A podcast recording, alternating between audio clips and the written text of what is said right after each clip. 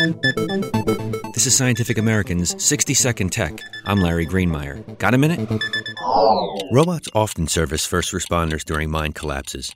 A robot can fit into tight spaces, it's not slowed by noxious fumes, and it's expendable if there's another cave in.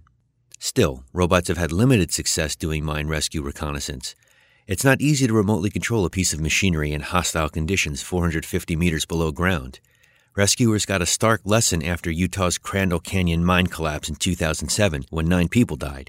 Only one mobile robot made it down a borehole and onto the mine's floor, and it traveled only a couple of meters before becoming stuck in debris.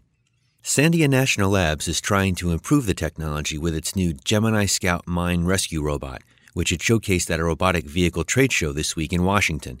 The remote controlled Gemini Scout can navigate through about 45 centimeters of water. It has a thermal camera to locate survivors and a pan and tilt camera to record obstacles. The one meter long bot can also report the presence of gas and can even haul supplies to help ensure that trapped miners have a better chance to see daylight again. Thanks for the minute. For Scientific American's 60 Second Tech, I'm Larry Greenemeier.